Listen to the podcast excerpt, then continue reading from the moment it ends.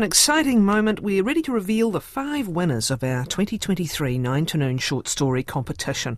A wonderful response from you listeners. Thank you. Hundreds of entries on a huge range of themes. Our judges, Harry Ricketts and Tina Makereti, have again generously taken on the job of selecting five winners. Uh, the rights will be purchased, they'll be adapted for radio, they'll be broadcast on 9 to Noon uh, before Christmas, likely beginning later this month. Tina, Akwe, Harry, and Tina, welcome. Thanks again so much for your time. I know how busy you are. Thank you. Oh, Tina. Thank you. Uh, let's crack straight in, Tina. Um, your experience of reading these stories, and then we'll talk to the reasons of uh, the ones you've chosen. But what was your overall experience of our listeners' contributions this year? Oh, I think I mean I think it's a real privilege to um, read people's stories, and they're obviously writing about things that affect them deeply, um, and often having a go. Um, maybe who haven't written before. I was kind of excited to see a lot of writing that seemed new and, and from people's lives, perhaps. Um, a number of the themes um, seemed to have common strands. So um, there were things like uh, experiencing the death of a parent or experiencing relationship problems or memories of childhood that came through. It's often very personal, this competition in particular, isn't it? And as you say, I think a lot of people sometimes it's their first go or they haven't written much or they haven't written for a long time uh, and often give us a real insight into very personal themes. Yeah, and um, yeah, it was exciting to see, um, yeah, just people having a go and um, just some of the lovely kind of pieces that had something to say, I think. Harry. Hmm. Yeah, well, of course, you know, anybody sitting down to write a story, whether they've written one before or they're very experienced, probably has some kind of idea about what a short story might be. So we saw, you know, Tina and I saw a real kind of range of approaches to short stories. You know, so some were more dialogue driven, some had very little dialogue, but um, had a kind of narrator figure. Some were a kind of just a kind of glimpse into a life. Some had a, a twist in the tale. Um, uh, Tina came came up with a terrific phrase from uh, the writer Claire Keegan. A short story is an incision in time. Very goosebumpy kind of phrase in itself, I think. So, you know, we saw a, a terrific range of different kinds of stories. And um, you know, we w- want to say that um, our conversation, you know, um, had a lot of near misses. You know, we had. I, I, don't think Tina, this is giving away anything too much. Yeah. We we draw drew up a long list, uh, a private long list of ten, and we had two in common, um, and then we discussed, you know, the other ones that each had. Um, so you know, personally, that was that was a terrifically good experience in itself. You know, because we come from, you know, obviously we come from different perspectives. Tina's a much more experienced short story writer than me.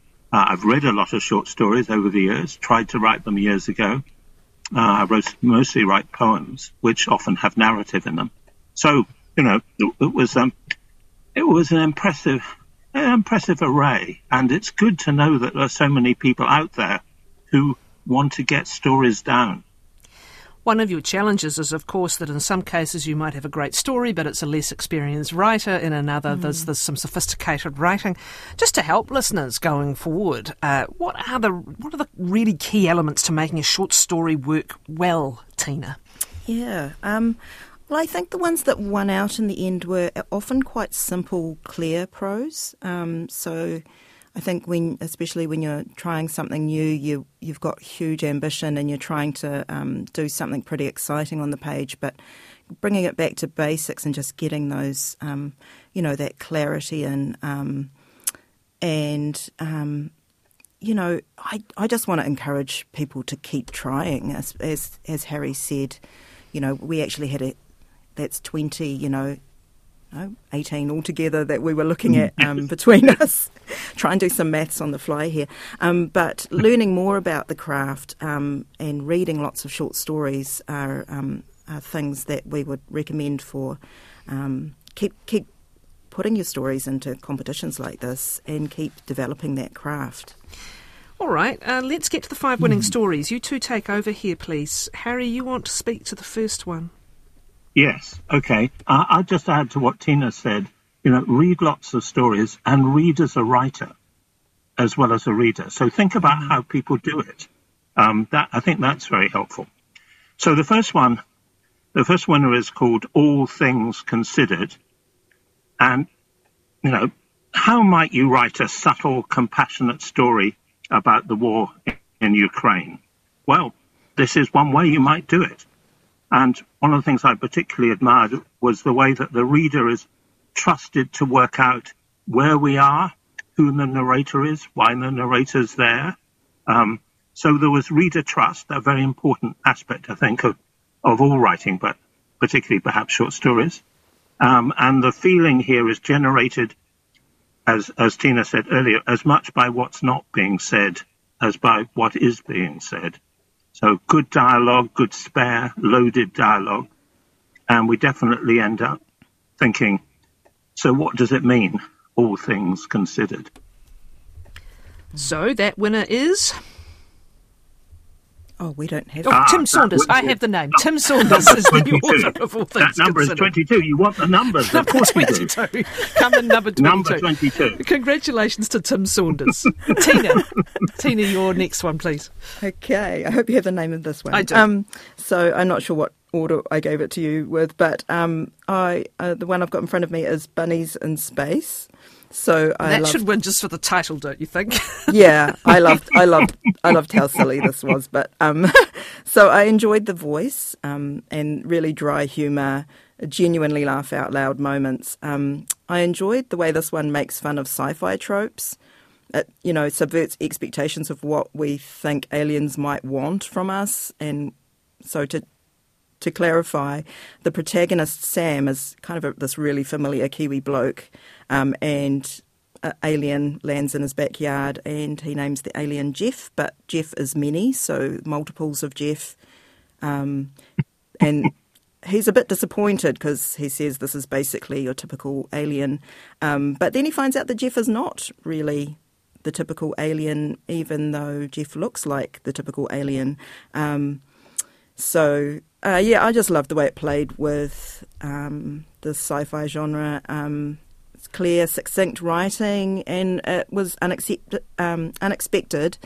Um, but it's a bit silly too. But so it's nice to have something that doesn't take itself too seriously. Sounds like it'd be great fun adapted for radio too. Yeah. Thank you. Bunnies in Space is by Robert Fisherman. Congratulations, Robert. Back to you, Harry. Okay, so the next one, which is number 130 on our, our list, uh, is called Love Like Lemons. And this, um, the overall story here uh, about love is told through two inset stories. This is not complicated when you read it, but it may be sounds a little bit complicated when I say it. And these two inset stories revolve around in different ways around love and lemons. Um, so it's a story that has layers within layers, and it leaves the reader or the listener to reflect on what they think about love, what kind of metaphor or what kind of image or what kind of story might they tell themselves about love, both in perhaps in general, but also in terms of their own lives. So I, I thought this was this was a a very compelling story. And um, one of the things I think about all of these stories that we ended up uh, choosing, and some that were very close, was that we wanted to read them again. So it wasn't mm. just the first reading. It, the first reading kind of prompted you to want to go back and reread and and p- perhaps pick up things that you'd missed the first time through. Fantastic. Love Like Lemons is by Sam Reese. Congratulations, Sam. Tina, yeah. you've got one more for us, I think. I do. Um, so this one is called Some Other Richard. Um, I like this a lot. Um, as I said, um, a, kind of there were a number of elegiac stories, like a, a number of stories about um, meditating on or thinking about someone who'd passed on, and um, this was one of the most affecting in the way it kind of quietly sits excuse me, with the loss of a father.